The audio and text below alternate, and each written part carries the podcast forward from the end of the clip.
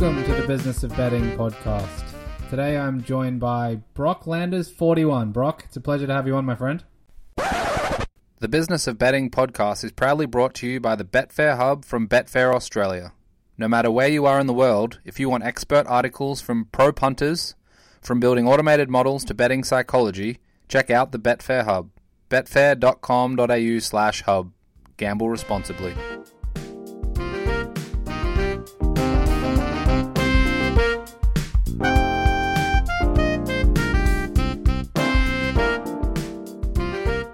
Welcome to the Business of Betting podcast. Today I'm joined by Brock Landers, 41. Brock, it's a pleasure to have you on, my friend. Pleasure to be on, Jake. Thanks for having me. Uh, I never thought I'd be on one of these episodes so quickly. This was kind of like a long term goal, but this is awesome. Um, couldn't be happier to be here.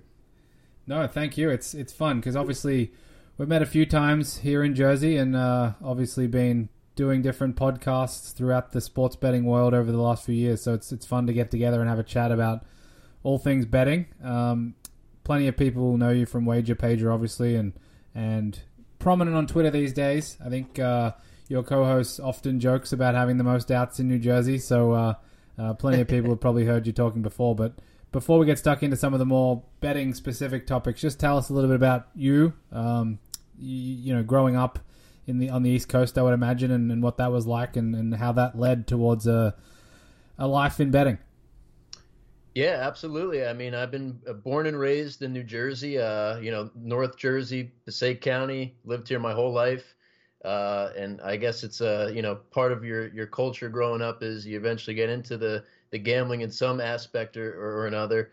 Um, I, I, think it started probably maybe in like uh, middle school, uh, ran like a NBA finals bracket with a couple kids in class and stuff like that and then that turned into fantasy baseball when I got to high school and fantasy football.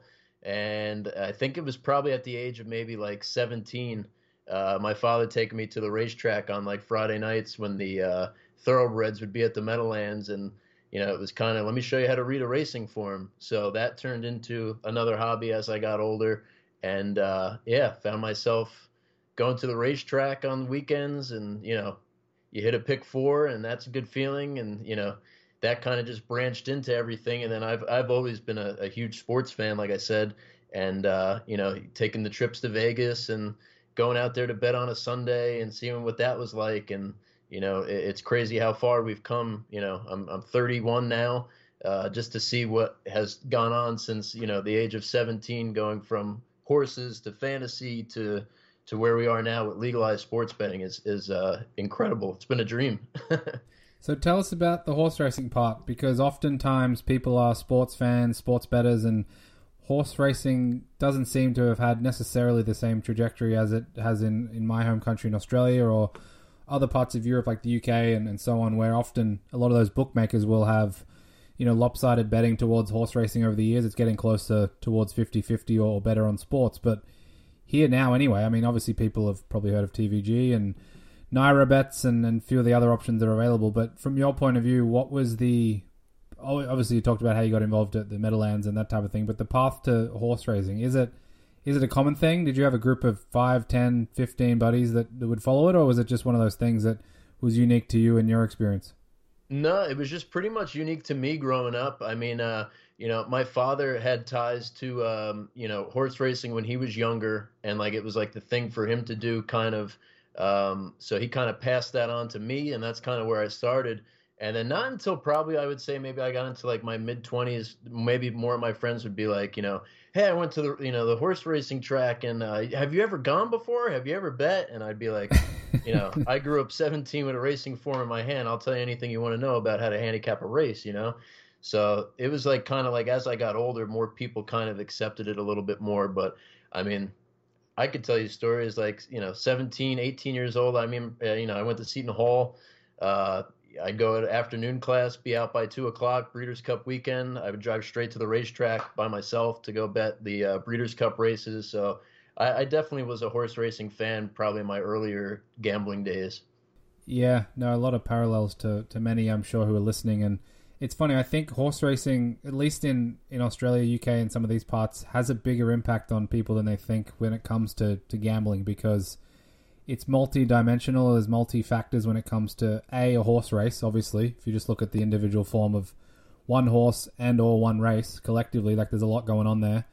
Similar in some ways to sports, but I think where it, it, it does differ is just the the different betting options that are typical and common in horse racing. You said before some of the different pick options, obviously the quinellas and trifectas and all these different things. You got to think through the different nuances of, of what's going on on the racetrack, and and oftentimes, at least you know my experience, there's a race every two minutes, three minutes, five minutes all around the country. So you got to be on your toes when it comes to this stuff.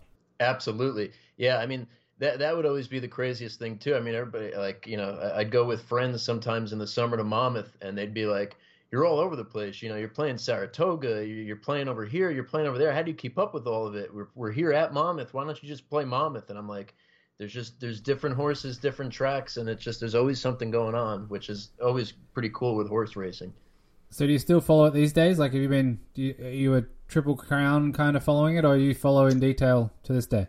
Yeah, I was gonna say I probably my interest in it has probably gone way way back. Um, you know, I, I, was definitely more into it when I was like in my early teens, and even you know probably up until I was like 21, 22. I would always follow, you know, what two year olds were coming up into the following year and Triple Crown season and and all that stuff, and you know the the Breeders' Cup races. But now I mean, I'm lucky if I probably play maybe four or five horse races a year. I still try to keep some, you know, track on it. Again, my dad follows it a lot more. Uh, you know, we still have our horse racing talks of, you know, who's down in Florida and who's winning races and trainers that, you know, from the past that we still see in the paper and stuff like that. But I would definitely say right now, I mean, it's such a minute part of my, my sports betting type stuff that it's like, you know, I, I'm probably behind the curve from where I was when I was in my teens. Yeah. Well, before we get on to sports and betting and fantasy and that type of stuff, are there any tracks that are must visits? I know plenty of people talk about Saratoga and um, you know the options up here on the, the east coast or the northeast, but Del Mar and there's a, you know obviously some in Kentucky and down in Florida. Are there any that you've been to that are must visits?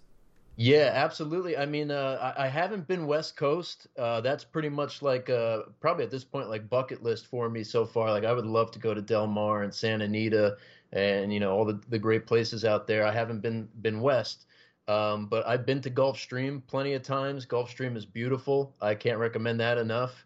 Um, I've been to Florida Derbies and stuff like that down there, so that's always a, a treat to go to when I want to get away from the Northeast weather up here in Jersey. Um, but as far as you know, New York, you have to go to Saratoga in the summer. Uh, that's that's definitely a must. I, I, went up there with some friends about two years ago, and they don't even like horses, and they were blown away by you know how much fun it was going to Saratoga for the day. And uh, my, still, my favorite though to this day is Belmont. Uh, that's yep. just such a historic track, and just so cool seeing all the ivy on the wall, and just knowing what's taken place there over the years, and how like original it is. And then, uh, you know, me being a Jersey guy my whole life, Jersey kid, uh, you got to throw Monmouth Park in there. Uh, that's another one. It's historic. I'm sure a lot of people will probably have their their criticism of it, but you know that one's near and dear. Just a, a short drive down the shore to uh, to see some horse racing in the summer.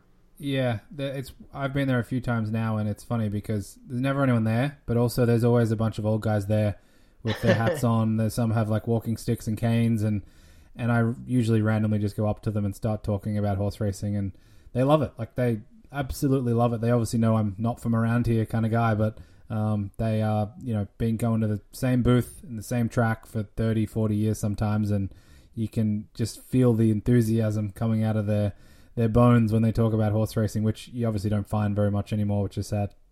Yeah, I was gonna say. I mean, there you'll definitely find your hardcore guys there. Um, I, I, definitely like betting more at the actual track where live races are. Um, you know, it, it's it's always kind of a weird scene. You go to the Meadowlands and there's simulcasting. Like that's just a whole nother breed of people that you're gonna meet there. But uh, yeah, I mean, meeting guys at the track and just talking horses and stuff, like you said, it, it's rare these days to find you know lifers like that. So tell me about sort of through high school and, and you know university that period of time when because one of the things that shocked me the most in my first like full year living in the US was it's seasonal in terms of sports, obviously, but um, it's interesting and unique across every sport. So you talked about, I think you said NBA Finals brackets, obviously March Madness. There's you know bracketology, the the president of the United States fills out a damn bracket for God's sake. Like it's it's to that level. And then obviously fantasy football is is pretty crazy. And I haven't done much fantasy baseball, but I know that's sort of where it all emanated. And people talk about rotisserie leagues and all this sort of stuff. And I'm in a 32 team season long NFL fantasy league where everyone has their own team and. Oh, wow. There's just a wide array of stuff that goes on. Super Bowl squares coming up here shortly as well. So, yeah, how has all of that impacted you? Because there's so many different things you got to manage. Did you try and follow all these different sports, have all these fantasy leagues, have all these sort of player evaluation, drafting? You've got to come up with sort of strategies and, and ways to approach it. Do you think that's sort of helped you over the years as you look back on all those different types of, in variations, they're betting options or, or ways to be, you know, have skin in the game? Yeah, I, I, think it was a good way to actually start out because, uh, you know, it, it was one of those things. I mean, you're growing up, you're a kid, you know, all you, you watch a lot of sports every night. Um, you know, you're playing video games like crazy. Where you know uh, that was pretty much the only video games I ever played growing up were all sports games. So I always knew, you know, third string tight ends and stuff like that. And oh, this guy is always you know pretty good in this game. You know, maybe I'll draft him next year. And then that just turns into you know, you, you find a couple more kids that you know in, in high school who are into it and they're like, hey, we should have a fantasy football league. And then that turns into my friend has one and my other friend has one. So, I mean, you go into that type of aspect and then, you know, you want to win. You want to win the money at the end of the day. So it's like you, you could kind of over some time kind of see where people's weaknesses were.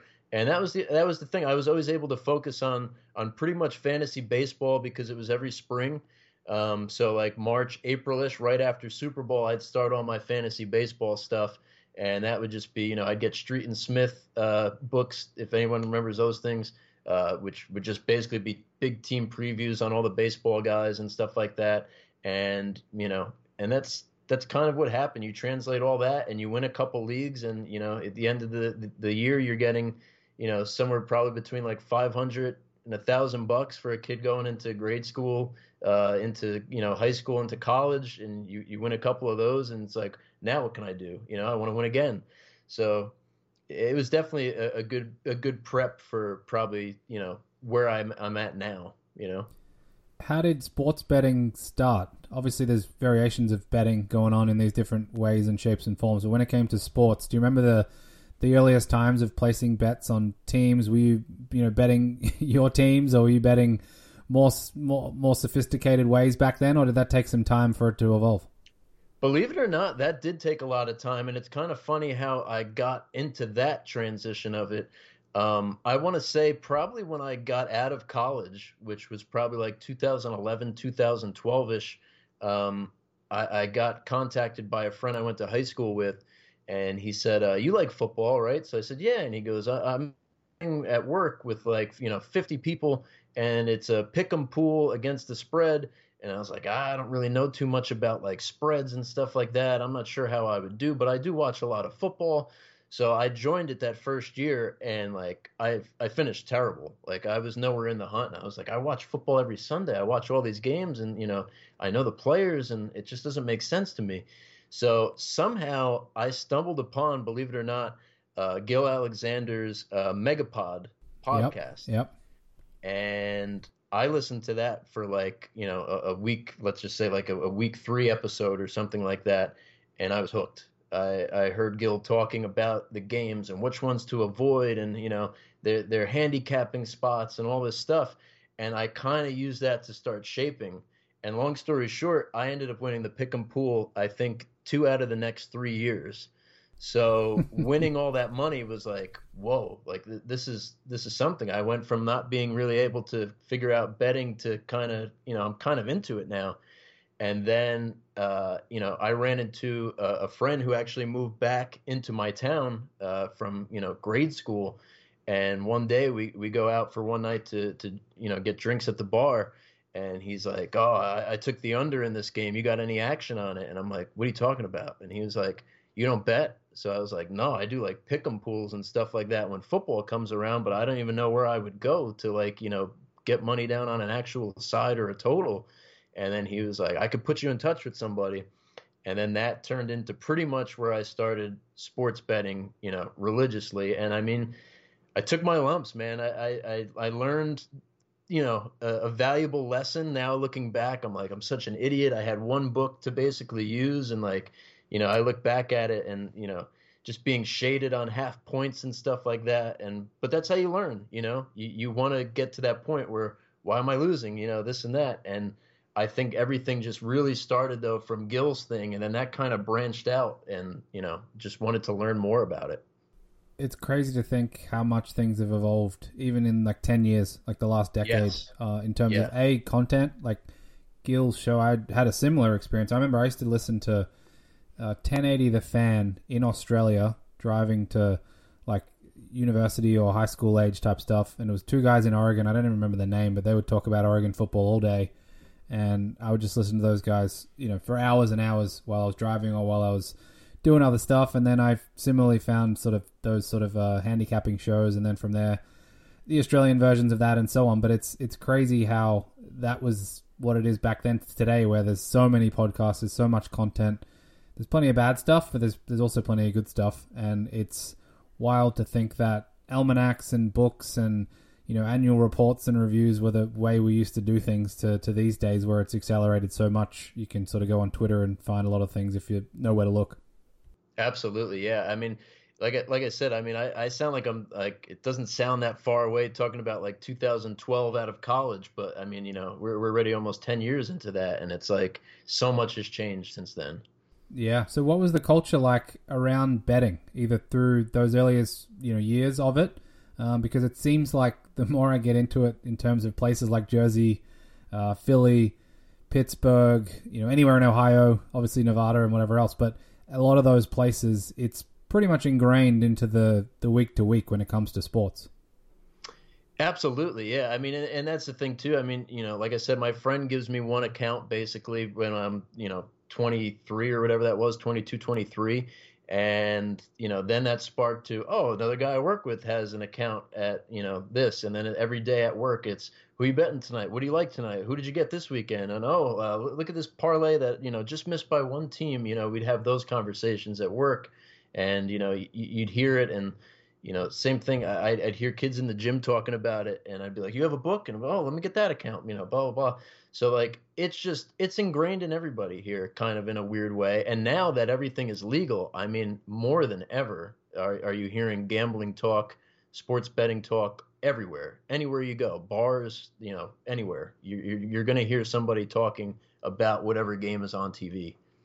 Yeah, and it's funny because I would imagine so many people now in this this current day and age with the legal bookmakers are at a similar point to all of us when we started out, whether it was high school age or a bit before a bit after, but they're all at that earliest point and you can sort of tell a lot of the time when you talk to friends or colleagues or other people about it and you can sort of say, Yeah, that used to be me used to be me actually and plenty to learn, and hopefully they get on the right track. But what do you think about sports betting and and the industry allowed you or made you or forced you onto the right track when it came to trying to get better, trying to improve? Because I'm sure there's plenty of guys in their 40s and 50s and 60s with those outs that they they got over the years that are still betting the parlays or still betting the you know the the massive favorites when they're sort of overinflated at the Sunday night games and stuff like that. There's obviously a point in time where you say, you know what, I'm not that interested in losing anymore, or I'm not that interested in being a sucker for too much longer. Yeah, I think that's a great point that you make, Jake. And I do think that the the average person, unfortunately, they they just don't want to get to that next level. I think they're content and they just go, well, everybody loses, and you know, everyone's going to have their good weeks and their bad weeks, and blah blah blah blah. But I mean, I wasn't I wasn't an idiot. I mean, I, I, went to school, you know, I minored in business, and I said to myself, you know, there's something just not adding up here that it's just so inconsistent. Where there's these weeks where things go great, and then there's these weeks where I'm down, I'm down, I'm down. So I, you know, I was, I guess, maybe that one percent of the average, you know, let's say if you had ten people lined up I was probably the one guy who said, "No, I want to get better. I want to learn what I'm doing wrong. I want to learn how these people become professionals." And I think stumbling upon shows like VSiN and reading books and you know listening to you know I'm not trying to give you your own plug obviously but you know listening to great shows like this with with professional guys who are kind of revealing behind the curtain just a little bit and you just pick up on those tidbits and you're like let me try this, let me hear this, let me you know, let me try to get better at that. And you know, that is a big mistake that I make is is doing this. So I think I'm probably, you know, again a small sample size of the of the square guy who wanted to actually learn and do what was right. And I think that didn't really set in until I started hearing about sports maybe becoming legal in Jersey, which was like talked about for a while. And I was like, if it ever goes legal, I want to be able to get to that point where I know what I'm doing and I'm not going to make mistakes and I'm not going to do things that I'm doing now. And like so much of legalization solved so many problems. I mean, you know, you get to the point where now there's 18, 19 books, and like that's a huge way to become a better, better is having just the outs to do it. And, you know, I think that I, had definitely a lot of good influences and a lot of good things that I picked up from different places. But I mean, I could tell you too, like I, I put in a lot of time. I put in a lot of work. I mean, I, I would literally come home at the end of the night, uh, you know, exhausted, tired, and I would literally just go on, you know, the odds checking sites, and I would literally look at every NBA game and go, wow, this total opened up at 240, went down to 238, went down to 235, went back up to 237. Like I analyzed line movements and I wanted to see what was going on in games. And I mean, I think that's just another common thing that that someone's going to mistake when they go to a sports book. They're going to see the number that's on there and they're going to think that that's the number, but it's like no, you have no idea. That number has already been manipulated like, you know, 5 times in the last 24 hours. Like, you know, that that 240 you see was 235 three hours ago or something like that. So I just think that the average person just doesn't want to put in the time to do that. And I mean, I went through a lot of trial and error of, of just doing that. You know, why did this game close here, and and what happened from here to here? Oh, this guy was out. That was an injury. That's why the line moved. And you know, you get to that point where the people who want to get better will do things to get better. And I mean, I think that goes for anything in real life. If you want to get you know great at something, you need to put in the time and you need to put in the effort and you need to listen and you need to read and you know so much of gambling is is mental too. I mean there's a lot of there's a mental aspect that you have to go through and and that takes years to get to that point. Did you focus on specific sports or even markets within that? You talked about you know an nba total for example or was baseball more of a focus when you were sort of developing your betting acumen throughout those years? Or what what did you how did you want to allocate your time to be able to improve you know throughout those years? Yeah so i mean the thing was i was never really anybody who watched college sports that big. Um, it was always just i only really knew pro teams pro pro players and you know like i said i'm a big baseball guy football basketball. So i was just sticking kind of to that stuff.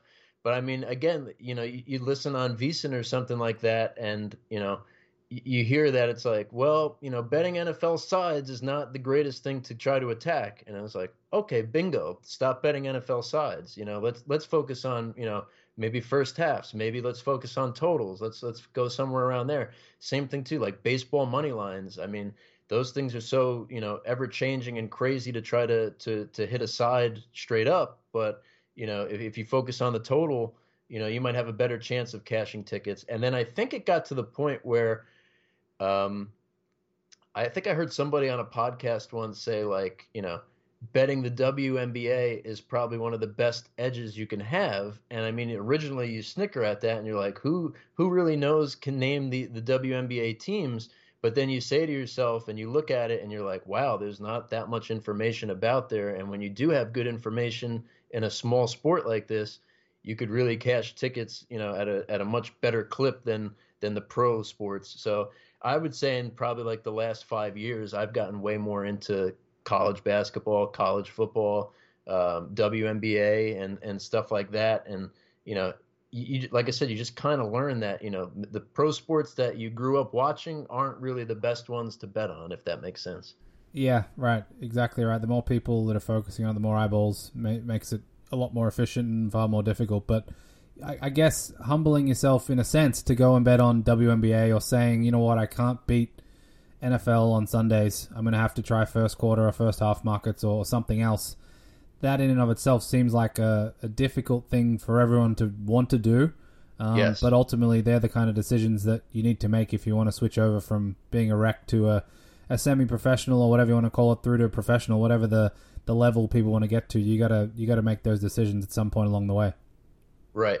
And, and again, I, I like I said, the the average person right now in New Jersey who bets, they can't really grasp that. You know, it's it's always well, I want to bet this game that's on at eight o'clock tonight that I'm going to go watch with my friends. What's my best advantage to to try to cash a bet? And it's like you know, sometimes if that's your if that's your mentality and mindset, you know, you're really not going to get to the finish line. You know. So tell me about sort of managing outs. You talked a bit about it before um, throughout the earlier years and getting a few different spots to to now where there's obviously the legal bookmakers how much of your time goes into that? Obviously, you know, accounts get closed or things change or or whatever it might be. But is that a dominant part of your betting time, or are you still focusing more of it on the the analysis side?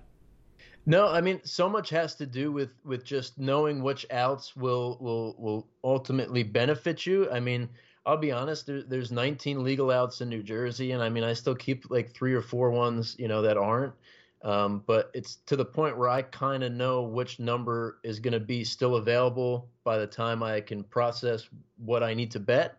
So it's like you know, the, you know, I might not waste my time trying to put in a, a first half bet at FanDuel, but if I could get it down at you know DraftKings or Bet365 or somewhere like that, um, I'm kind of already like, all right, I can kind of you know maybe go more to this book than that, or again, I, I, like I said, I still keep a local, you know, one or two, and I, I just know like don't even try to play, you know, uh, a, a, total there because it's going to be already shaded like a, a point and a half off of what it should be.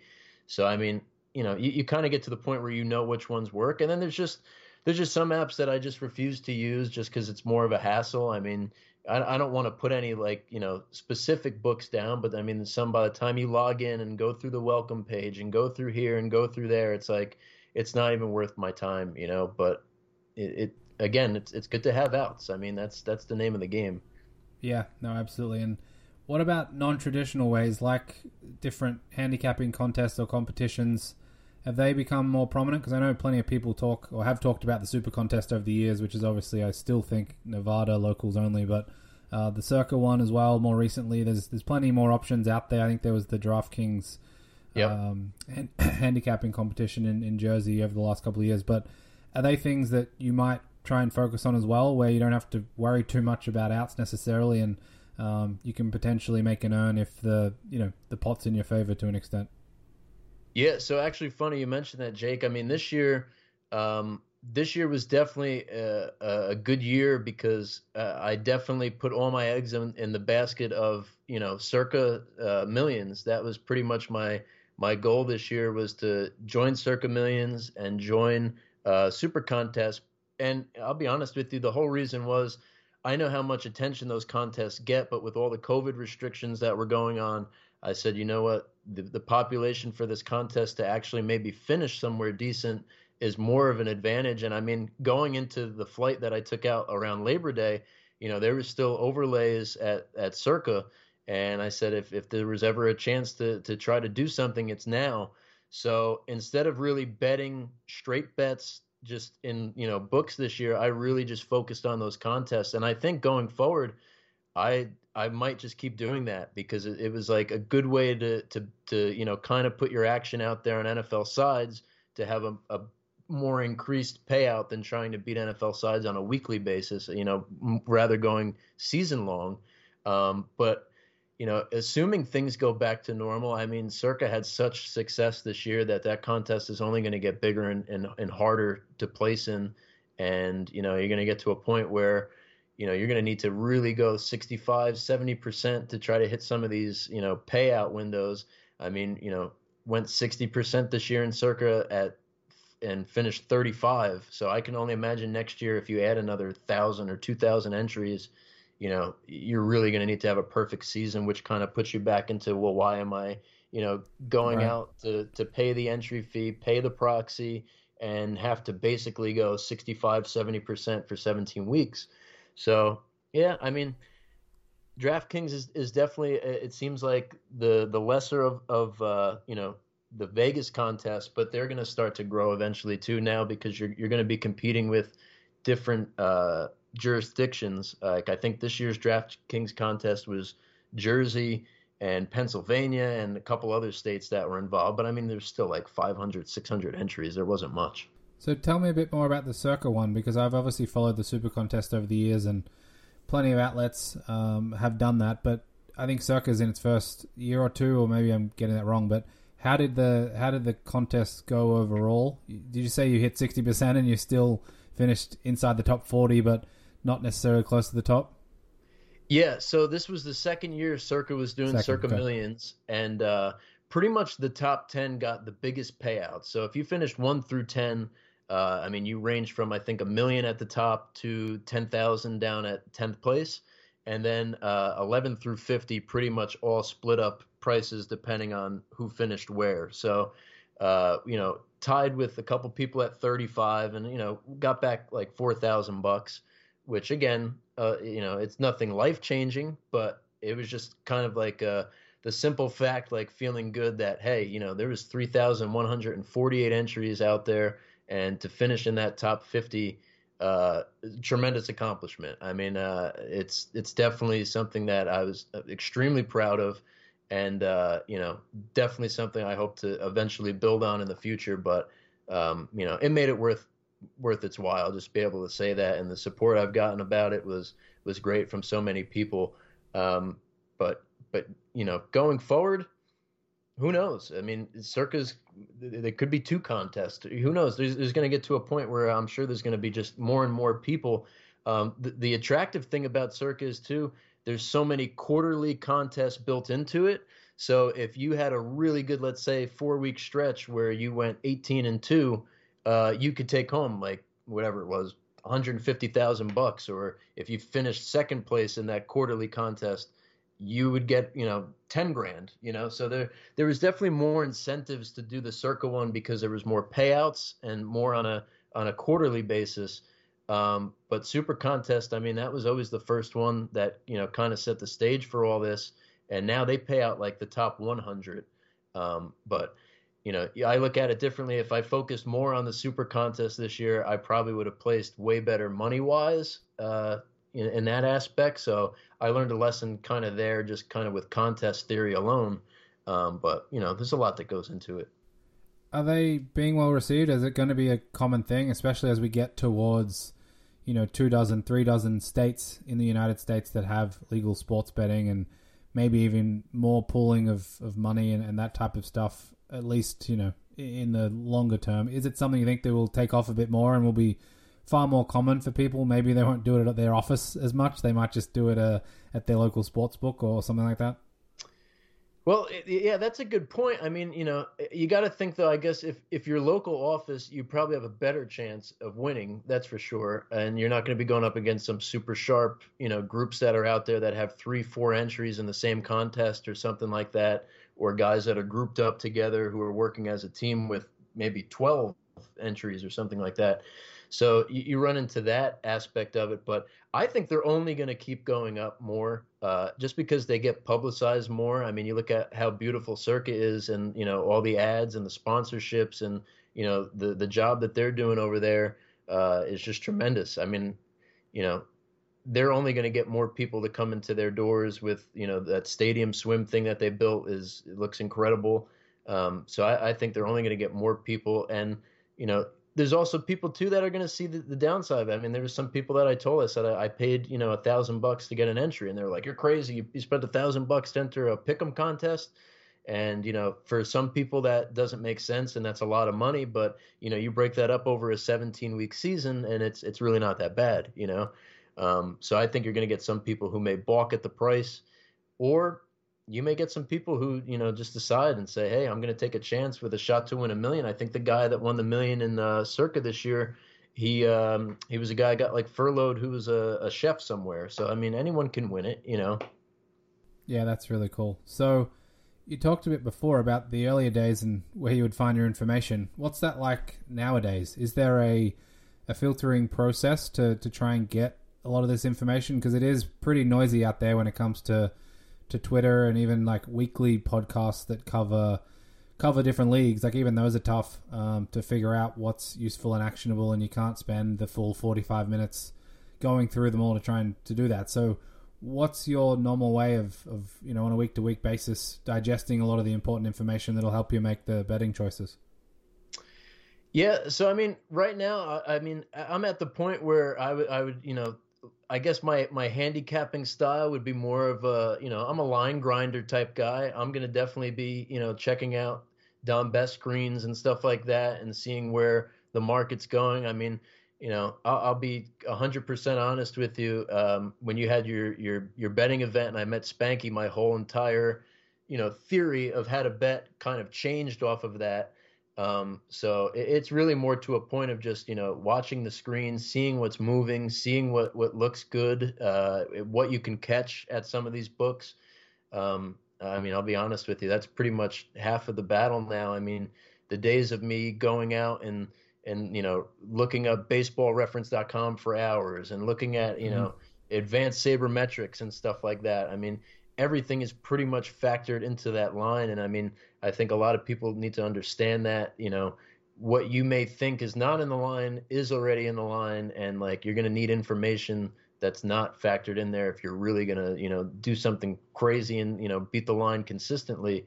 But I mean, for the most part, yeah, the, the more books you have and the more you can find the inefficiencies, I mean, that's, that's pretty much the name of the game. And I owe a lot of that to, to Spanky for sure. So that top-down approach, how how many hours do you have to spend on Don Best on a lot of these odd sites to understand what's happening, how the market's moving, and, and trying to get those signals that you can use and, and hopefully fire some shots at your sports books while all that's happening? Yeah, and I'll be honest with you, that's that's probably if if somebody were to watch it, like the average person who wants to make money sports betting, they'd probably go, "This is super boring. You just sit in front of a screen all day and you're just looking at all these different books moving, and the the the screen is flashing and this and that, and you know you're you're checking books and this and that. Like it's not a, a fun way to make money. Um, but you know, it definitely takes time. You got to kind of know too when when things change. Early morning, a lot of stuff will change, and then you got to there'll be like kind of a lull in the afternoon at certain points, and then uh, you know keep those Twitter notifications on. Follow those those those beat reporters and stuff who know that you know Kevin Durant's going to miss tonight, or Kyrie Irving is sitting out again, and now boom, there's your movement all over the screen that you know the line is dropping instantly. Um, so I mean, a lot of it is just if you're there at the right time, you can catch some stuff. And I mean, it really depends on your schedule. If you're doing a bunch of other stuff, you know i might have the morning completely open to do stuff and you know my afternoon booked up with with different type of things so i'm not really looking at the screen in the afternoon but so much of it too is just record keeping i mean uh, it's amazing how much of a better better pardon the pun uh, I've become since you know legalization and tracking every bet that I make and seeing you know where the line closed. Where was I at? Was I way off? Was I on it? Was I you know three points ahead of it? I mean, so much of that can tell you if you're doing the right thing. And I mean, you do that over time long enough and you'll see the results. You'll see your accounts go up. You'll see your limits coming in. I know, like, you know, I want to say maybe last year I was betting on like college basketball Patriot League games. And like, you know, it's a super small market, but you start beating those lines and you're going to get limited to like a hundred bucks, if that, you know, on how much you can get down, which becomes discouraging and you know it, it it's true it, it does happen. And you get to that point where you're like you know now where do i go you know? So do you have to actively not bet certain things or or choose which shots you want to take just because you want to preserve those accounts especially if you're working from a top down point of view where um, you know you're grinding all those different lines and, and you want to make sure you can make sure that account lasts yeah, and you know, you could you could do your best job of that, and that's the thing. I mean, I never tried to go in there and you know, uh, like a lot of people go, "Oh, I, I tried to fire in a dime and they wouldn't take it," and it's like, well, you know, the more you keep trying to fire in dimes and you win a couple bet, you, your account's going to go through the roof, and they're going to see that you're winning, you know, crazy crazy value on all your stuff. So what I try to do is I try to use like five or six books, and I mean, it's hard to get down before things change, but you know, you got to kind of put, you know, 200 here, 100 here, 200 there, 200 there.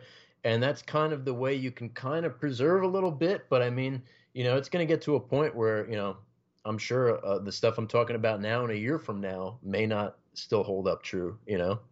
Yeah. Well, and even just thinking about obviously Gill has stood the test of time and he's probably one of the unique you know the unicorns in this space who's been able to do it for a long, long period of time. Um, but even now, you know, Spanky's podcast, you can get stuff on online with uh, with Captain Jack, of course, and then you've got like Jeff and Rufus doing a show each week, and people can talk about how useful that content is, you know, across the board. But I think there's no doubt it's raised the level and it's raised the understanding and awareness of, of how all this stuff happens and what people are doing. And I think that's it's going to be interesting to see. Obviously, you know, you and the Wager Pager crew having your own show as well. A lot of that making all of us better at doing this thing. It's it's interesting how that'll continue to evolve because if you think about 10 years ago versus today like even just projecting forward another 5 years in a legalized environment it's it's going to be crazy oh yeah absolutely and you know I, I think that's that's another thing too i mean you know just as far as the um, you know the presentation of the way things are now. I mean you know there's a lot of like you said you mentioned a lot of great great stuff just now. Captain Jack and bet the process and and all those shows are, are excellent stuff if you're really trying to take your game to the next level and you know do this in a long term approach.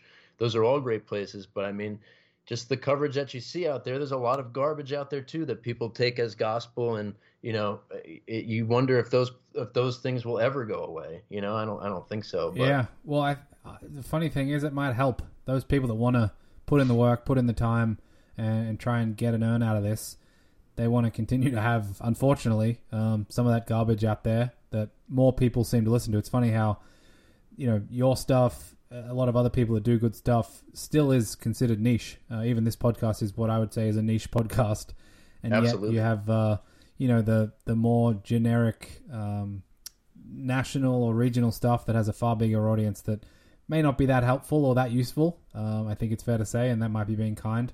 But for whatever reason, that's going to be the way it is, and and maybe the irony is is that that'll help a lot of us who want to try and make an own out of this uh, this space. Yeah, absolutely. I, I couldn't agree more with you. One last thing: people that you know find you, or people you talk to, or back before COVID, you bump into at the the different sports books, either in Vegas or Meadowlands or whatever it might be. What what do you tell them when they're thinking about finding their way into this indus- into this industry? Obviously, Jersey's a little bit more uh, mature than some of these other new markets that are opening up. But if, if someone's listening to this and they're in one of these states that hasn't legalized yet, that will soon, do you have any advice for those types of people? Because a lot of them will probably be, you know, in their 20s and 30s and about to be hit by a barrage of, of legal bookmakers. And they would probably be, you know, wise to listen to, to folks like you that have been through that sort of whirlwind over the last, you know, three, five, seven, ten years. Yeah, I mean, I'll be honest, Jake. It, it, certainly has its advantages, and it also has its disadvantages. Um, I kind of had the, the the dream picture in my mind of this is great that there's legalized sports books, and you know, if if I really get good at my craft, I could definitely maybe do this full time forever, and you know, we're all saved. And then you get to that point where you know you have a good college basketball season, or you have a really good you know NBA total season and things get cut back and it's like all right this is not what i expected and you know my local guy will still take more money than you know what this person will take and you know i'm back to meeting up every monday with you know trying to settle up accounts and this and that. So i think though a lot of it though has to do with it's what the better wants to do. Like what is their end goal? If you just want to be somebody who says hey you know what? I hate, you know, betting with money I don't have and going over my head and over betting. Legalized sports books are great. You could post up your money. You can't get crazy with things. Um, you know, the, a lot of these apps have really good, um, you know, features where they could lock how much you, you deposit over a week, over a day, over a year, you know, all that type of stuff. So there's definitely a lot of good that comes with it, but I would just be, you know, be cautious. If you think that, you know, just because now there's there's legalized gambling and you know what you're doing that you know you're going to be making six figures a year just betting at FanDuel and, and DraftKings. It's not going to happen. You know, um, you're still going to have to do a lot of work, and you know that seems to be what happens. You get to that point where you're good, and now it becomes, well, how do I get more money down? And and it, it goes like we said, talking about Captain Jack earlier. You know, it becomes art versus the science of it. Um, so I would just be cognizant of, of really what you're trying to do. If you're just trying to have fun, it's definitely you know it's great. You could bet on so many different things depending on jurisdiction. uh, you know, first touchdowns and stuff like that. A lot of people love doing that and they're fun bets and stuff like that. But I would just definitely be weary of uh, what what your your end game is, kind of, and and that's probably the best way I could put it. Awesome. Well, thanks for your time, Brock. It's it's fun catching up. It's always good to talk betting here in Jersey and across the US, and, and hopefully we see you with one of those oversized checks soon, winning one of those contests in, in Vegas or here, here in Jersey. Absolutely, that would be great, Jake. I can only hope, and uh, it's been a, a, real pleasure being on this show. Um, huge fan of the show. I'll, I'll, be honest with you. I've listened to pretty much every episode uh, since episode one, and I'll be honest with you. Through COVID, you know, everything being closed, so so many times in the summer, just re-listening to old stuff that I did, and you know, re-listening to to so many good guests that you've had over over time, and this is definitely one of those podcasts that I tell people if you want to get better, listen to people that Jake has had on, listen to what you know these people preach and practice, and you know it, it definitely helped me tenfold. Like I said, this stuff is evergreen that you could go back to it and and listen to it, and it'll help you. And you know, there, there's definitely just so much good stuff that has come from this podcast on behalf of everybody that's ever listened. I can't thank you enough. Uh, you're a good man. I appreciate it a lot, Brock, and hopefully we get to catch up soon, have a beer, and uh, you know enjoy the the old world as it was. So thanks again for your time, buddy, and we'll talk again soon. All right, sounds good. Thanks, Jake.